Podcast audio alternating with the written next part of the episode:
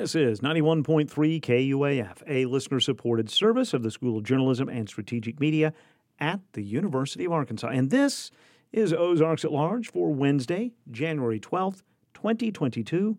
I'm Kyle Kellums.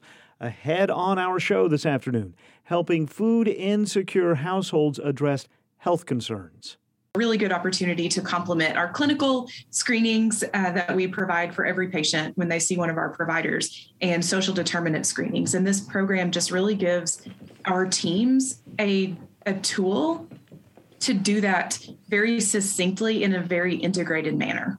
And just ahead, in about four minutes, as Oklahoma deals with the rapid spread of Omicron, how is that state's Department of Health trying to get more people tested? Ozarks at Large's Matthew Moore finds out more just ahead.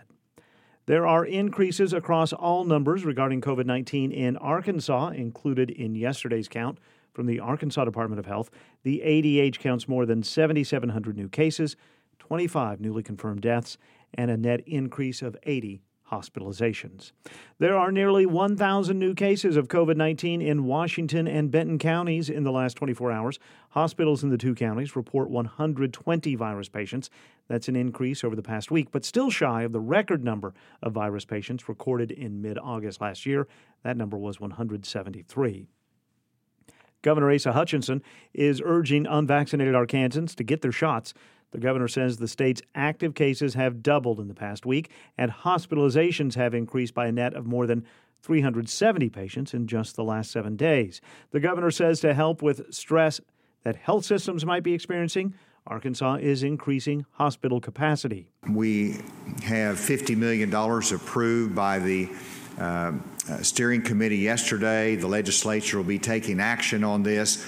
This will provide us with 265 beds. Uh, I had the mark of 1,000 when action would be taken. We've taken that action, and uh, that should assure us of having a space into the uh, next uh, week or so, anyway, in terms of hospital capacity. The governor says the Arkansas National Guard has been deployed to help hospitals ramp up PCR testing, and the state has ordered 1.5 million rapid home tests to be delivered as supplies allow. The governor says about 211,000 have been received and another nearly 400,000 were expected to arrive in the next 24 hours. There is a map at healthy.arkansas.gov showing where at home tests are available. And the governor says the state has increased the number of vaccination clinics across the state. He also says there are measures the state will not take as the latest variant spreads across Arkansas. What we can't do in Arkansas is to close down in classroom instruction in our schools. It is critically important for the well being of our young people, for their mental health, for their development, uh, for their education, and for the stability in life that in classroom instruction provides. Governor Hutchinson says it's impractical to ask families with unvaccinated children to shelter in place or to call for a pause to public interactions. We need to take the other precautions that I've identified, including getting vaccinated. The governor made his comments yesterday afternoon during his weekly press briefing in Little Rock. Colby Fulfer will be the Republican Party nominee for the State Senate District 7 special election. He collected just more than 52% of the vote in yesterday's GOP primary. He'll face Democrat Lisa Parks in the February 8th election to replace former state senator Lance Eads. U.S. Steel is selecting an eastern Arkansas location for a $3 billion steel mill. The project, the largest capital investment in state history, will be in Osceola. Company officials say the mill will eventually employ 900 people, and the average pay will be over $100,000 annually. Construction is expected to begin early this year. The final Associated Press poll for the college football season places the Arkansas Razorbacks at number 21. Arkansas ended the season on New Year's Day with a win over Penn State in the Outback Bowl. Clear and continued mild tonight with lows around 35 across the region. Sunny tomorrow, highs from 59 to 63. The weekend might bring some precipitation. The National Weather Service gives the entire area a 50 to 60% chance of some rain or some snow from Friday night through early Sunday morning.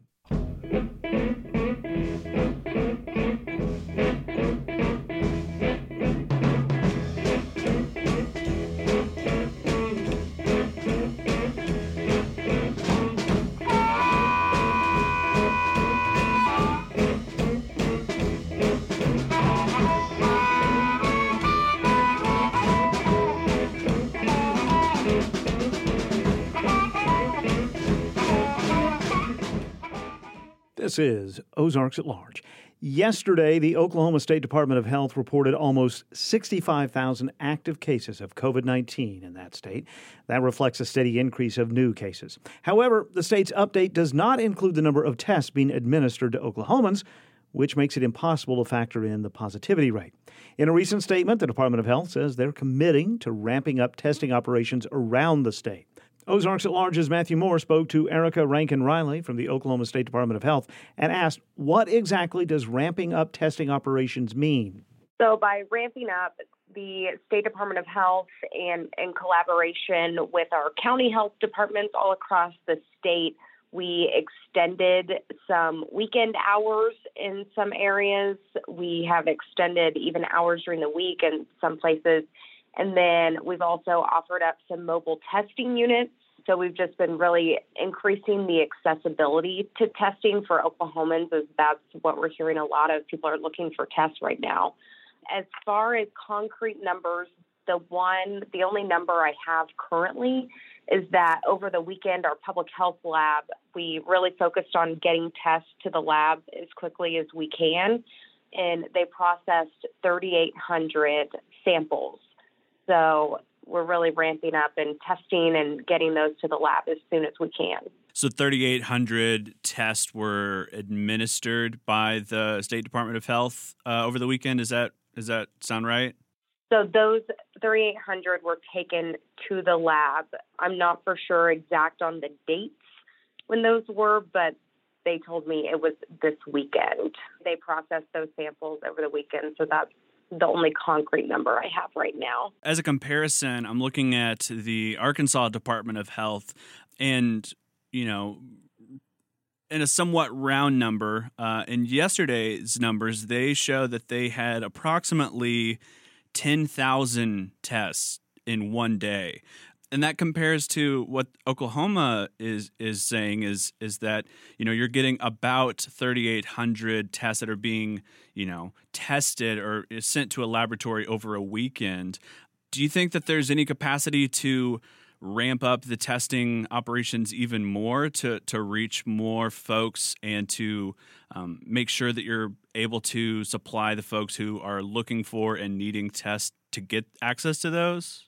Yes, um, we are trying to do everything we can in planning and working with our county health departments to ramp it up as much as possible. I know there's a lot of people who are flexing their um, jobs to step in with this push for testing right now. So, as much testing as we can get out there in the communities all across the state um, is what we're really trying to do and making it as accessible as possible. Uh, you talked about the mobile testing units that are being sent out. Where where do you anticipate those will go, or where have they been so far? So there have been a couple of areas, and I'm sorry I don't know that quite off the top of my head, but we do have a website that keeps track of all the testing and it has a link for OSDH mobile wellness units. And that's how people can kind of go see where they are, if they're going to be in their area, and as well, it offers scheduling tests. So we've really been pushing people to that website to find the closest testing to them. And just broadly speaking, are we expecting it to be in more urban areas like, you know, maybe suburbs of Oklahoma City or Tulsa? Are we, you know, are, is the focus more on rural areas where it's harder to get, you know, not just a test in a store, but even, you know, traveling 25, 30 minutes just to get to a local you know county health department? What's what's been the focus of the idea of where to send them more broadly? Anecdotally it will be our more i'm hearing it's our rural areas. So trying to get to those people who like you said may not have as much access as the more urban areas to testing. As we're speaking, it's Tuesday morning. Uh, your latest report shows that there are 62,000 active cases of COVID 19 in the state of Oklahoma, and that count doesn't include at home tests. Is that right? Right. How could someone who has tested positive with an at home test report that positive case to the Oklahoma State Department of Health? So, right now, there is no reporting system in place for these at home tests. we are encouraging people to seek out a confirmatory PCR test, and that will get reported to the State Department of Health. So, do you have any way of accurately knowing how many active cases there are in the state if if people aren't able to call the State Department of Health and say, "Hey, I have an at-home test. Here's the serial number on the box. I've tested positive." Do you, do you feel confident in saying that there are 62,000 active cases of COVID-19 if you're unsure of how many at-home tests are being, you know, confirmed as positive tests? You know, we know there is probably all through this pandemic even there's probably more tests or more positive cases than we are actually reporting. We've known that all along. That number is a pretty elusive number and one that you can't really guess on, but those are the tests that have come through us. So we do know there's probably more cases of COVID 19 out there in the state. You know, we've seen a consistent push from the State Department of Health to encourage Oklahomans to get vaccinated. You know, if you scroll through your Twitter account, it's almost every other post is is a a message encouraging Oklahomans to get vaccinated. But at the end of December, Governor Stitt said that he would not be getting, nor did he need to get, a COVID 19 booster. You know, as we know, he got the Johnson and Johnson vaccine, and countless studies have shown that you know people who have gotten the Johnson and Johnson one-shot vaccine are one of the most vulnerable of folks who are vaccinated, and uh, you know the CDC and other health officials have encouraged, highly encouraged people with that specific vaccine dosage to get a booster. Uh, but Governor Stitt has said repeatedly that he is not going to be getting a COVID 19 booster. How does the Department of Health expect an average Oklahoman to get the vaccine if the clear messaging isn't being heeded by the leader of the state himself? I think the whole time we have been arming Oklahomans with the information that is needed to be able to make this decision. And we believe it is a personal health decision that should be made. So we're just encouraging people to speak with your primary health care providers and discuss it and make what decision is best for you and your family. But we do encourage vaccinations and boosters when they do become available for those who are eligible in the time frame. Uh, what about you? Have you had an opportunity to, to get the vaccine or to get boosted? I have um, been able to get the vaccine, yes. Emily Rankin Riley is the spokesperson for the Oklahoma Department of Health, and she spoke on the phone yesterday with Ozarks at Large's Matthew Moore. Yesterday, during his weekly press briefing about the pandemic, Arkansas Governor Asa Hutchinson mentioned hospitalizations related to the virus have increased dramatically in the past week.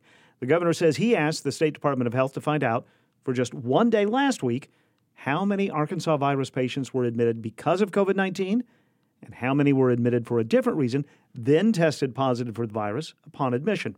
He says for that one specific day, about a third of the hospitalizations represented people with COVID 19 who didn't know they had COVID 19.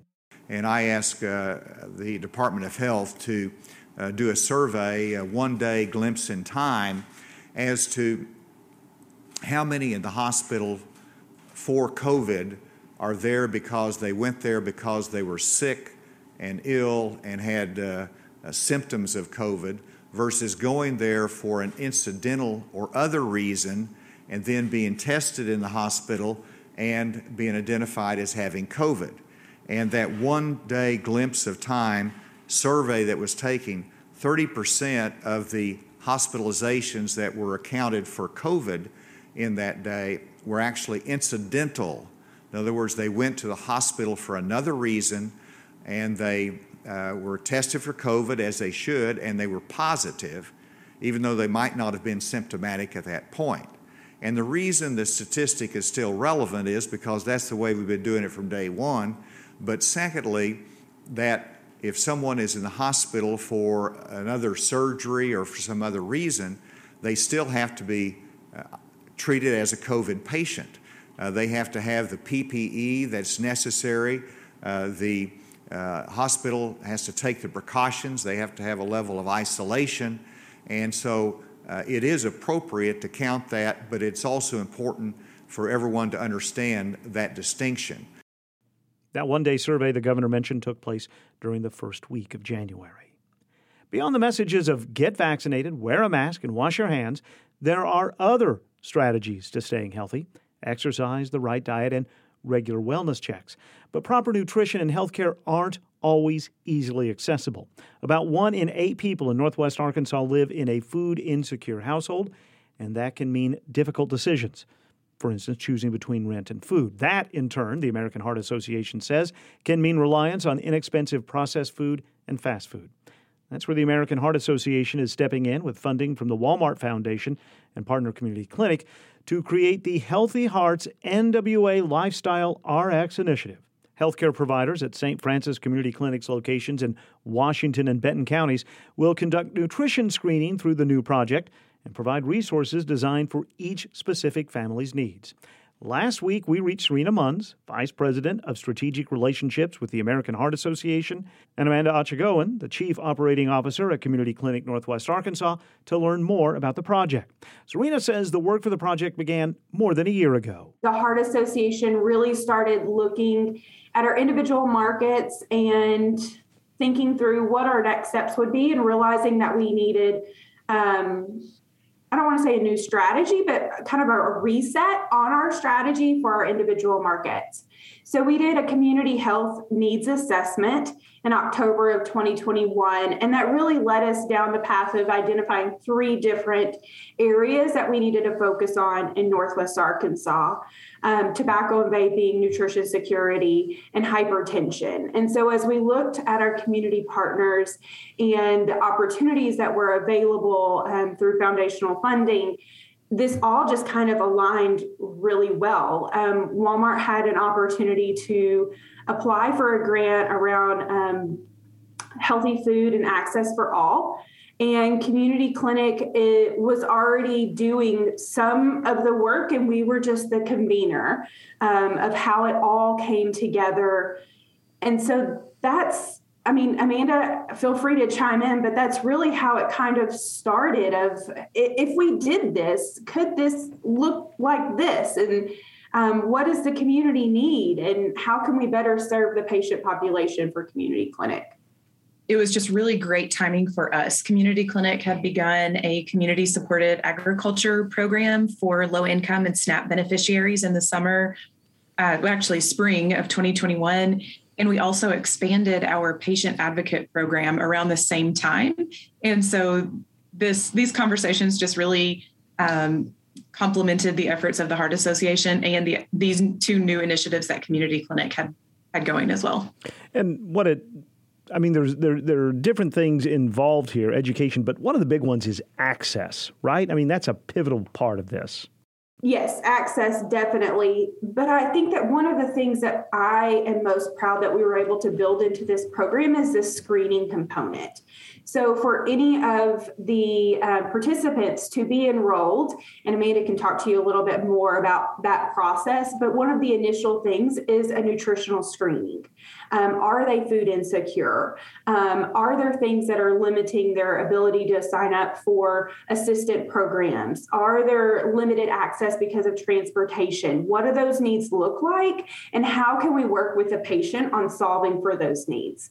Um, I think that that is one of like the pivotal things that makes this program so unique um, because it starts with talking with the patient and assessing the patient and then it moves to okay how can we better help them with this prescription? So um, much like a doctor prescribes for you know migraines or high blood pressure or whatever it is this is a lifestyle prescription. So we're solving for um, you know snap enrollment. We're solving for hypertension um, and steps that they can do on their own. We're solving for nutrition security um, and an assortment of other things like physical activity.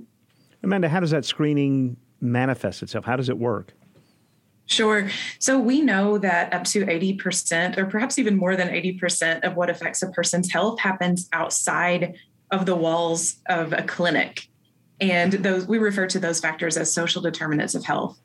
And so the screening that Serena is talking about is really, uh, really meant to complement the clinical care that a patient receives. So oftentimes when a patient is not achieving the health outcomes that we would like for them to achieve, there's an underlying factor. It's because they don't have access to transportation to get to a pharmacy. It's because they haven't enrolled in Medicaid and SNAP and other benefits to to help cover some of the cost of those of that care it's because they don't have access to healthy nutritious foods to help manage that chronic condition so it's a again a really good opportunity to complement our clinical screenings uh, that we provide for every patient when they see one of our providers and social determinant screenings and this program just really gives our teams a a tool to do that very succinctly in a very integrated manner you mentioned um, locally sourced agriculture. I know that's part of this as well, correct? Yes, we have been uh, working with the Food Conservancy for over over a year now on our community supported agriculture program. So we were able to enroll many individuals and families in that program last summer. They were community clinic patients. There was a cost sharing to that. And through this program with the Heart Association, we are actually going to be able to give families some of that locally grown, locally sourced produce, along with recipes and diet and lifestyle recommendations to help them use it. And the hope there is that by giving them some of the tools and some of the food for free, that we're going to help build a healthy habit for the entire family. As much sense as it makes, as much logic is there, putting it all together takes some work. Because when you're talking about transportation, you're talking about access to, you know, healthy, nutritious food. When you're talking about that lifestyle prescription, there are a lot of elements that have to come together. Yeah. Absolutely. And I would just say that our patient advocates are chief problem solvers. Um, so they really, really um, work hard to familiarize themselves with all the resources in every community that we serve and all of the mechanisms through which we can help a patient with those things that you mentioned. So they do a fantastic job of keeping track of all of that information and then putting together all the pieces of the puzzle for the patient depending on their circumstances. Yeah, and you know, I love that she brought in the patient advocates because not only are they helping us piece together the puzzle that made this come to life, there also are eyes and ears in the clinics. Mm-hmm. And so there have already been some great things that we're having to better understand um, as we're looking to build this in the future. Um, so just little things that you wouldn't think of that are impacting a patient's decision on their health journey. Um, it's like, okay, what how, how do we figure this out how do we how do we build this new puzzle um, so that we can best serve the patient serena Munns is vice president of strategic relationships with the american heart association we also heard from amanda achigowan the chief operating officer at community clinic northwest we all spoke by Zoom last week. Support for the Healthy Hearts NWA Lifestyle RX initiative, supported by a $250,000 grant from Walmart Foundation. Just ahead on Ozarks, another piece of University of Arkansas history from Charlie Alison. This week, he explains how the purpose of one building on campus has shifted dramatically over the decades. That's just ahead. Now that the holidays are over, you might be thinking about returning gifts that didn't quite hit the spot. Your blanket has a very high probability of being in a landfill. The life of a return is a very, very sad path. I'm Ailsa Chang. That story this afternoon on All Things Considered from NPR News. All Things Considered this afternoon from 3 to 6 on KUAF 91.3. You can take KUAF with you anywhere with the free KUAF app. The City of Fayetteville is asking residents to compost their Christmas trees through the end of this month for free. Residents of Fayetteville can place trees with their trash and recycling on regular collection days, or you could take them to the city's compost facility at 1708 South Armstrong Avenue. Lights, decorations, and plastic do have to be removed before the trees are collected, and no artificial trees will be picked up. Light strands could be recycled, by the way, at the Marion Orton Recycling Center on North Street. If you'd like more details, you can visit fayetteville ar.gov or you could call 575 8398. Planning ahead for when it's warmer, Coler Mountain Bike Preserve will host its first ever endurance mountain bike race May 14th. Racers can compete in three person teams or solo for either a 6 or 12 hour route. Registration open now. You can learn more at noon to moonrace.com. That's noon. Let me try that again. Noon, the number two, moonrace.com. Noon to moonrace.com or the Coler Mountain Bike Preserve Facebook page. Crystal Bridges Museum of American Art presents In American Waters, a new exhibition featuring marine paintings by a wide range of American artists, including Georgia O'Keeffe, Amy Sherald, Nick Cave, and more, as these artists present the beauty, violence, and transformative power of the sea in American life. On view through January 31st. Tickets and info at crystalbridges.org. When caring for a seriously ill loved one, the journey shouldn't be taken alone. Circle of Life Hospice can help. Services are covered by Medicare, Medicaid, and private insurance. No one is turned away based on an inability to pay. 750 6632 or nwacircleoflife.com for information.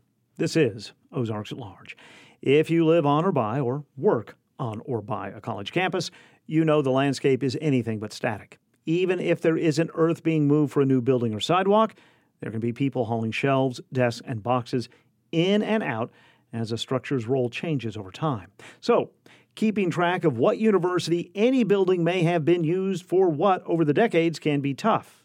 For his latest examination of the people, places, and events of the University of Arkansas's first 150 years, Charlie Alison considers Davis Hall. Charlie the executive editor at University Relations, says the building had a singular purpose in the beginning. In October of 1941, the University of Arkansas Board of Trustees authorized planning for a third women's residence hall. The first one, Carnell Hall, had been built in 1906, and a second, Holcomb Hall, opened in 1938. The nation, and certainly Arkansas, were still feeling the effects of the Depression, and the new residence hall was designed to be a cooperative dormitory. Women living in the hall were expected to do much of their own work in keeping the hall clean and functioning. They could also save on their cost of room and board by bringing some produce and canned foods. The initial charge was only $20 monthly for each resident, and $17 if they brought food from home. The site selected for the new dorm was the northeast corner of Maple Street and Garland Avenue, the former location of the original Leverett Elementary School for nearly 40 years. The building was designed with two and a half stories, with rooms in that upper half having dormer windows each. Plus, there's a full basement. The hall is a modified colonial design, and the exterior is buff brick which matched the new field house and Razorback Hall, completed just a few years earlier. It was set back from the street and aligned with the newly completed Delta Gamma chapter house next door to the east, now known as the Unity House. Construction on the new dorm started in December 1941 not very many days after the infamous attack on Pearl Harbor. Rather than contract the project out, construction was done by the university's Building and Grounds Department under the supervision of L. L. Brown. The house was completed and ready for occupancy in September of 1942. The first floor had a reception area and a large lounge with a fireplace on the western end of the building. There were also matrons' quarters and five bedrooms for women. The second and third floors contained bedrooms for women with a total capacity of 56 girls in the entire house. The kitchen, dining room, game room, and laundry were in the basement. As I mentioned, it was a cooperative dorm, but it wasn't the first situation in which cooperative living arrangements had been used. Back in 1932, the University of Arkansas became the first American campus at which a women's 4 H house was established. It was similar in organization to a sorority house, but in this case involved an affinity group of nine women who had been 4 H club members they could live in their cooperative house and were charged less than if they had lived in a campus residence hall. However, they were expected to bring produce from their family farms or canned goods to share with the household and to participate in housekeeping chores. The 4 H house proved popular, and the women rented a second house. And the popularity prompted the Arkansas Council of Home Demonstration Clubs to begin plans for a permanent larger house that opened at the corner of Douglas Street and Lindell Avenue for the 1951 52 school year. Initially, residents paid $35 per month in cash or commodities to live in the 4 H house. The building was clad in Ozark fieldstone and comprised about 6,300 square feet of space on three floors. It was torn down in 2003 to make way for the Garland Center. But back to Davis Hall. In fall 1942, the U of A trustees voted to name this new women's dorm Marianne Davis Hall in memory of Mary Ann Davis, the second Dean of Women at the university and a member of the faculty for 46 years until her death in December 1939. Davis Hall was dedicated on November 7, 1942, as part of Homecoming Day celebrations. It was one of the few events that didn't get rained out that morning. Speaking during the dedication were Governor Homer Adkins and Judge John G. Ragsdale Sr. of El Dorado. He was serving as the chair of the U of A Board of Trustees at the time. Also attending were Davis's brother from Springfield, Missouri, and her sister from Oklahoma City, as well as numerous residents of Fayetteville who counted Davis as a friend. Davis Hall proved to be the last permanent building erected on campus until after World War II. And in fact, the young women of the house had to cut short their own stay so that soldiers enrolled in the Army Specialized Training Corps could move into the house. The women vacated Davis Hall by March, and by May, the Army barbershop was quartered in the building. Every soldier in training walked through that hall at one time or another.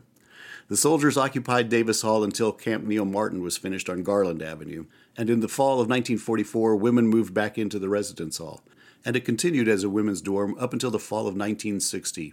The women of the hall sponsored a variety of social events, including a Harvest Moon inter-hall formal, Christmas dances, and skating parties. Of course, those last skating parties were not held inside the dorm. After women moved out, men moved in again for a year, and then the hall became home to the Alpha Chi Omega sorority in the fall of 1962. Three years later, ACO moved to a new house, and Davis Hall once again became a men's dorm for a year. In the fall of 1966, the Kappa Alpha Theta sorority moved into Davis, and they stayed for 13 years, moving to another house in the fall of 1979. Later that year, the Phi Mu sorority moved into Davis Hall, and they stayed 14 years until the summer of 1993, when they moved next door to the old Delta Gamma house. It was larger and more enticing. So now, are you keeping up with me on all the moves? Shortly after Phi Mu moved out, the School of Law, which is based just across the street on Maple, moved some of its programs to Davis Hall, the legal clinic and the offices of the Arkansas Law Review initially, but followed eventually by the agricultural law programs. After expansion of the Leflar Law Center in 2006, the School of Law moved all its programs back to the south side of Maple Street and the university renovated Davis Hall, converting its bedrooms into offices for the Office of University Relations, which is where I work. The dining hall downstairs was converted into a photographic studio for portraits of faculty and students. The large social lounge on the west end of the first floor was converted to a conference room that could host press conferences if needed. A small extension was added to the rear of the house to provide for an elevator, break rooms, additional offices, and a second stairwell. And the second and third floors are nearly all offices. While there hasn't been a dance in the hall for nearly 30 years, almost every February 1st, a cake is baked to commemorate the birthday of the hall's namesake, Mary Ann Davis. Cheers. Charlie Alison is the executive editor at University Relations at the University of Arkansas, and he delivers us weekly trips through the U of A's first 150 years as an observation of the university's sesquicentennial. There are other observations connected to the anniversary, and you can keep up with them by navigating your way to 150.uark.edu. That's 150.uark.edu.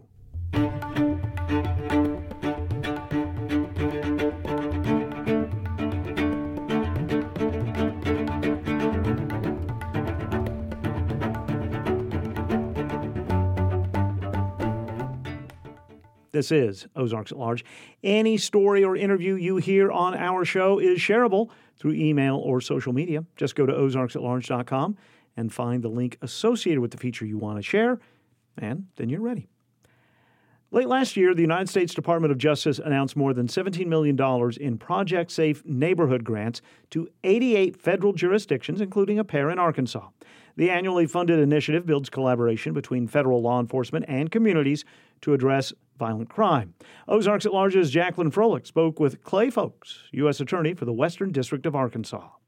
U.S. Attorney Clay Fowlkes says the definition of violent crime differs in state courts and federal courts. I'm going to give you the definition for a violent felony offense in federal court. And that comes from 18 USC 924E, is where the statute is found. And it defines a violent felony as a felony that has an element of use, attempted use, or threatened use of physical force against the person of another. According to data provided by Fowlkes' office, the number of violent felony offenses has risen sharply in the Western District over the past three years. In Washington County alone, for example, in 2020, 13 murders were committed, 144 forcible rapes, and 864 aggravated assaults. Sebastian County had a 40% increase in aggravated assaults. Boone County documented more murders, forcible rapes, and aggravated assaults. Benton County, however, has seen an overall decline with the exception of aggravated assault. Social and economic changes due to the pandemic are triggering such crime, experts say. So, under Project Safe Neighborhoods, Fowlkes has been traveling the Western District with Public Affairs Officer Charlie Robbins, meeting with local law enforcement in Hot Springs, Fayetteville, Fort Smith, and Bentonville to better assess and reduce violent crime trends in those cities. Violent crime is rising, and it appears that one of the contributing factors to violent crime is drug trafficking. One thing that really struck me in listening to these officers at every stop that we've had is that they're seeing a greater presence of firearms in their drug trafficking investigations. It used to be more occasional that they would occasionally find a drug dealer, a violent drug dealer in possession of a firearm, but now it seems to be a more regular occurrence. And the presence of firearms with violent drug dealers is naturally going to lead to an increase in violent crime in those communities. The 2020 National Drug Threat Assessment Report, authored by the Federal Drug Enforcement Administration, cites violence, intimidation, theft, and financial crimes carried out by transnational organizations, primarily Mexican based, as a growing and significant threat. Fowlkes says in Arkansas, one of the top trafficked drugs is methamphetamine but there has been a very disturbing trend recently in the increase in heroin and a very dangerous drug called fentanyl. And fentanyl is, um, you know, a synthetic drug that's manufactured in labs uh, in other parts of the world. And it can be used in conjunction with both heroin and methamphetamine and also cocaine uh, to increase the effectiveness of those drugs but it is extremely dangerous. And just a slight overdose with fentanyl in conjunction with some of these other drugs can be deadly. And we have seen an increase in uh, overdose deaths in the Western District of Arkansas. And I wasn't planning on discussing that, so I don't have th- those numbers in front of me. DEA says an expensive and potent fentanyl is now supplanting white powder heroin in some districts. One key measure of violent crime for both federal and local law enforcement authorities are gunshots fired incidents. The city of Hot Springs, Fowlkes says, responded to over 370 gunshots fired in 2019, which more than doubled in 2020. He says a federal grant program called ShotSpotter has been deployed in that city in which it allowed them to have a more targeted approach to firearms crimes that leveraged their resources to areas that were most affected by the violence. The ShotSpotter system uses a series of microphones and other technology to record, to be constantly recording and looking for gunshots. And the system can page out an officer to respond to gunshots within two minutes. And so they're able to leverage their limited resources to get officers on the ground of shootings very quickly and to try to prevent further damage and further uh, violent crime. Project Safe Neighborhoods was first initiated 20 years ago. And it's changed a couple of times over the years. We're on what we would call you know the the third generation of project safe neighborhood and so but the entire program started back in 2001 and that's when we really focused on the program here in Western Arkansas as well. According to data provided by Charlie Robbins, nearly half a million dollars in funding has been granted to the Western District over the past four years to implement Project Safe Neighborhoods. PSN is about leveraging limited federal resources to have a targeted approach to violent crime. But it's even more than that. It's about engaging the communities and it's about uh, using advertising and technology and partnerships to try to reduce violent crime without making arrests. Fowlkes says a key component of Project Safe Neighborhoods is community policing, which cultivates familiarity between local police officers and local citizens. And I think to me, that's one of my favorite parts of Project Safe Neighborhood, and it's one of the most important parts of PSN you know, community policing, and, and, that's why we participated in several of these programs, you know, recently and in the last several years. We participated in Shop of the Cop, delivering meals to homeless people. We participated in Nights Out with our local law enforcement partners. because for us, an important part of PSN is engaging the community in an effort to try to reduce violent crime. And leveraging technology and advertising, those are all important components of PSN that we're really trying to uh, implement here in the Western District of Arkansas. The latest iteration of Project Safe Neighborhoods has four key principles fostering trust and legitimacy in communities, supporting community based organizations that help prevent violence, setting focused and strategic enforcement priorities, and measuring the results of those efforts. We see that this is really, really important work for us. And I think the most disturbing trend that we've seen in visiting with law enforcement and just doing this work has been the trend uh, about violence against law enforcement officers. And, you know, it, it seemed like we went years without having an officer be killed in the line of duty. And now it seems to happen much more frequently. And those increases in violence towards police officers and police involved shootings is probably the most disturbing trend that we're watching here in the Western District of Arkansas. According to the National Incident Based Reporting System deployed in Arkansas, data provided by law enforcement shows violent crime based on population in the state has risen to the highest level in more than 30 years. For Ozarks at Large, I'm Jacqueline Froelich.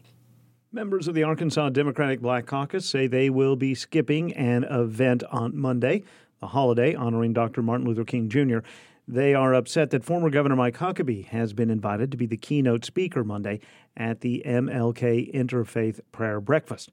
The caucus released an open letter to the state's Martin Luther King Jr. Commission, which invited the Republican whose daughter, former Trump White House Press Secretary Sarah Sanders, is running for governor.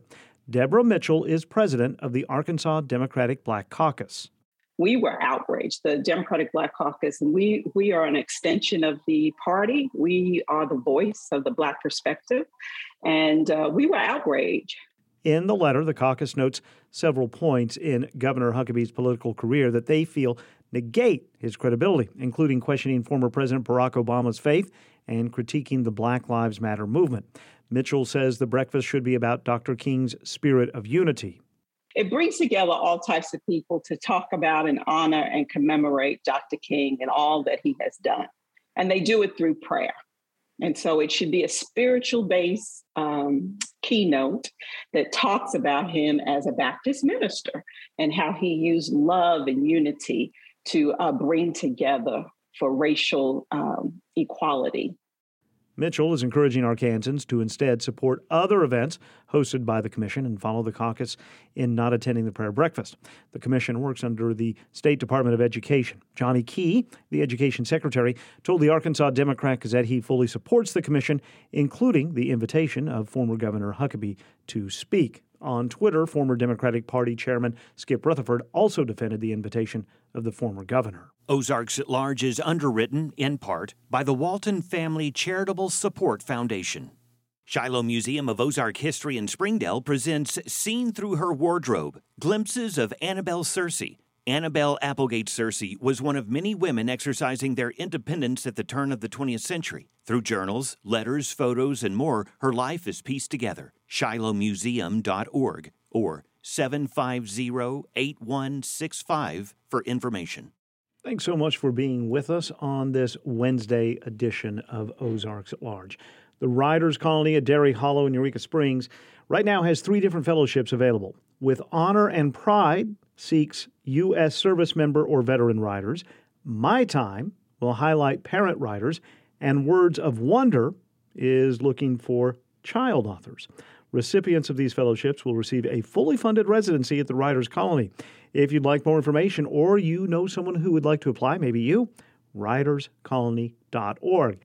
And registration is now open for the Creative Arkansas Community Hub and Exchange's Art of Fundraising Week. That takes place later this month from January 24th through the 27th. It's a virtual free event featuring workshops to benefit the area's arts and culture nonprofits.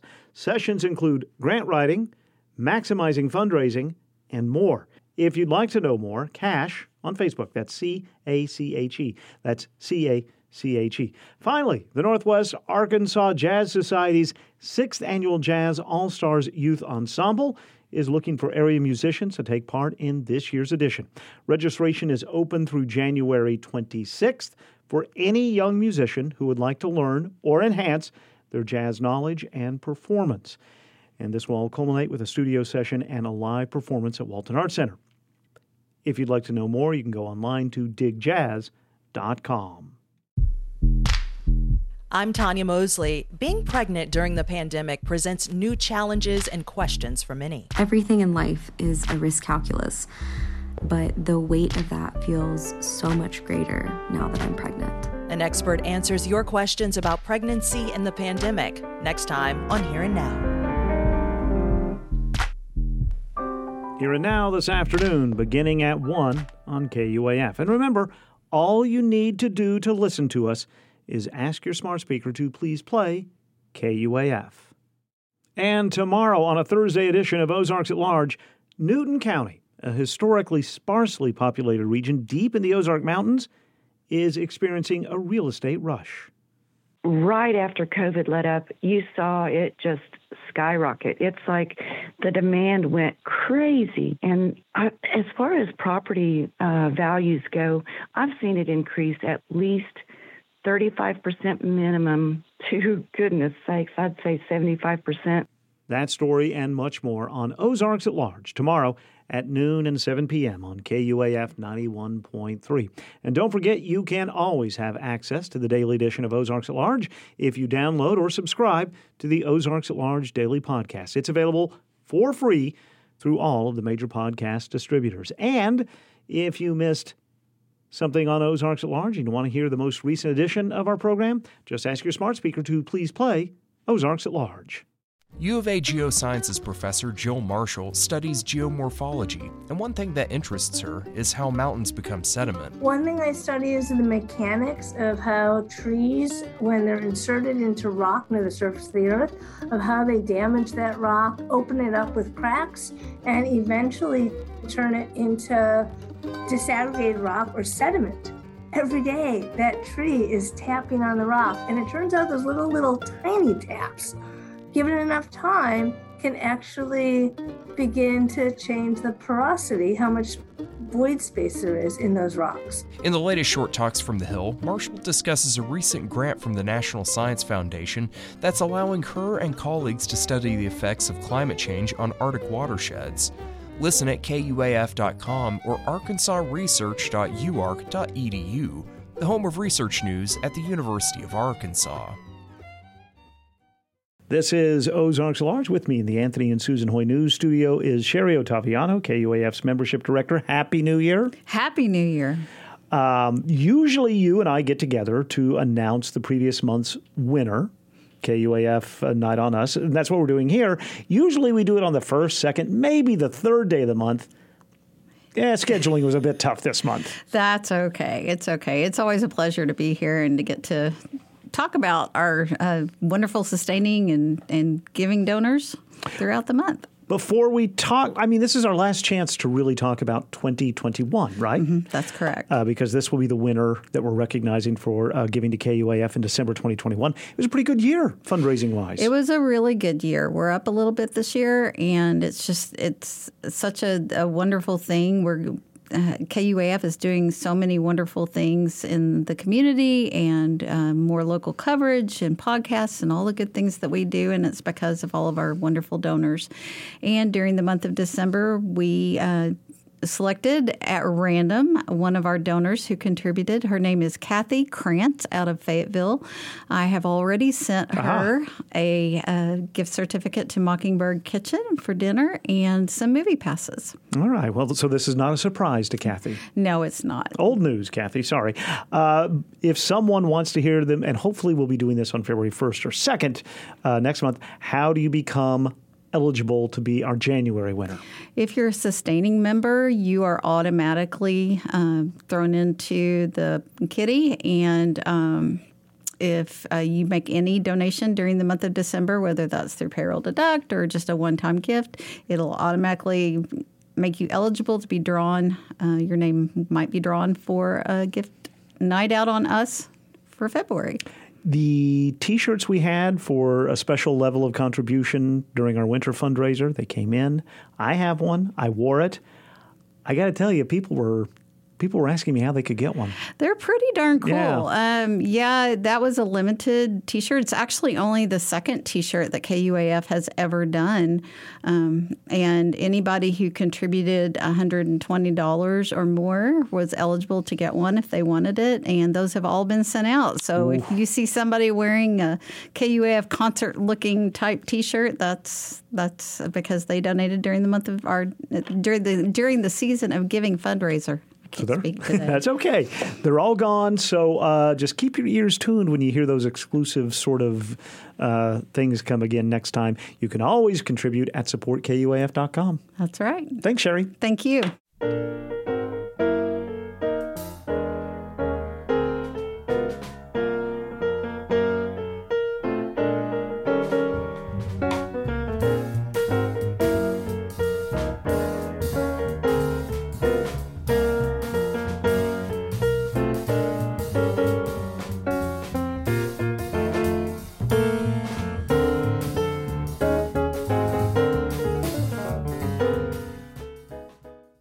Is 91.3 KUAF, Fayetteville, Fort Smith, Bentonville, and Westville, Oklahoma. 91.3 KUAF is a listener supported service of the School of Journalism and Strategic Media at the University of Arkansas. And Ozarks at Large is a production of KUAF. Timothy Dennis produced today's show. Contributors today included Matthew Moore, Jacqueline Froelich and Charlie Alison. Charlie is the executive editor at University Relations at the University of Arkansas. He'll have another trip through the U of A's first 150 years for us next Wednesday. Our theme is titled The First Hurrah. It is written and performed by Daryl Shawn. You can find out much more about Daryl and his music wherever you find out more about music online. Speaking of finding out about more online, if you or perhaps somebody you know is looking for a COVID 19 vaccination, we have a list of at least some of the vaccination clinics throughout the KUAF listening area on our webpage. Just go to kuaf.com and then look for the tab that is labeled Find a COVID 19 vaccination near me. Click on that, and it will list uh, many of the vaccinations. There are also pharmacies and clinics that are offering uh, the shots on a daily basis. If you'd like to see where throughout Arkansas those clinics are located, and some of those will require uh, an appointment. If you'd like to find out where those clinics or pharmacies are, you can go to healthy.arkansas.gov. We'll be back with you tomorrow at noon and 7 for a brand new edition of Ozarks at Large. Thanks so much for being with us. By the way, if you ever miss an edition of Ozarks at Large, we have several ways that you can keep up. I've mentioned that you can ask your smart speaker to please play Ozarks at Large, and then you'll hear the most recent daily edition of our show. If you have the free KUAF app, there's also a listing of past editions of Ozarks at Large on that app as well. By the way, that app also lets you listen to all of the KUAF signals for free wherever you are. KUAF 91.3, KUAF 2, our 24 hour a day all classical music station, and KUAF 3, which provides jazz throughout the day and on the weekends provides encore broadcasts of many of our locally produced music programs like Shades of Jazz with Robert Ginsburg, The Pick and Post with Mike Shirky, The Generic Blues Show with Paul Kelso, and more. The KUAF app is absolutely free. It's available right now at the App Store. You can use it with your iPhone or iPad. From inside the Anthony and Susan Hoy News Studio, I'm Kyle Kellams. Please take care of yourself. We'll talk again soon.